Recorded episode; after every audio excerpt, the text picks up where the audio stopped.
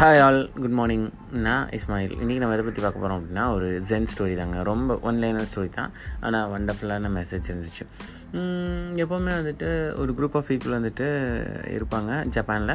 அவங்க பார்த்திங்க அப்படின்னா ஒருத்தர் ஒருத்தர் என்டர்டெயின் பண்ணிப்பாங்க. எப்படின்னா ஃபுட்ஸ் கொடுக்குறத வச்சு டீ குடிக்கிறத வச்சு காசிப் பேசுகிறத வச்சு அந்த மாதிரி பண்ணிட்டுருப்பாங்க அப்போது ஒருத்தர் வந்துட்டு ஒரு டீ கொடுக்குறாரு. எல்லோரும் டீ குடிக்கிறாங்க. அதுக்கப்புறம் அடுத்த ஒரு டர்ன் வருது. அவர் தான் இருக்கிறதுலே ஓல்டஸ்ட் பர்சன் அந்த குரூப்லேயே அவர் வந்து ஒரு டீ கொடுக்குறாரு. அந்த டீ செம்ம சூப்பராக இருக்குது உன்னையெல்லாம் கேட்குறாங்க என்னங்க எப்படி இந்த டீ கிடச்சது? எந்த ஊரில் வாங்கினது? எவ்வளோ விலை இருக்கும்? செம்ம காஸ்ட்லியாக இருக்கும் போலயே அப்படி இப்படின்றாங்க. பட் அவர் சொல்கிறாரு ஒன்றும் இல்லைங்க என்னோடய இதில் நிலத்துல தான் கிடச்சிது அப்படின்னு சொல்கிறாங்க எல்லாமே எக்ஸைட்டட் யா இதுலேருந்து நமக்கு என்ன தெரியுது அப்படின்னு கேட்டிங்கன்னா எப்போவுமே நமக்கு ஒரு நல்ல விஷயமா இருந்துச்சு அப்படின்னா வந்துட்டு அது கண்டிப்பாக காஸ்ட்லியாக தான் இருக்கணும் அப்படின்னு அவசியம் இல்லை.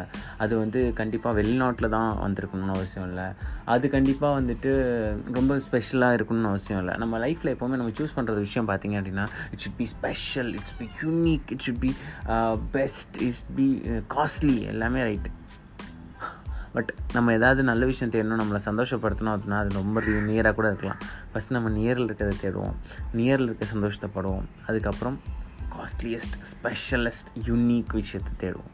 So goodness is always near not far thank you bye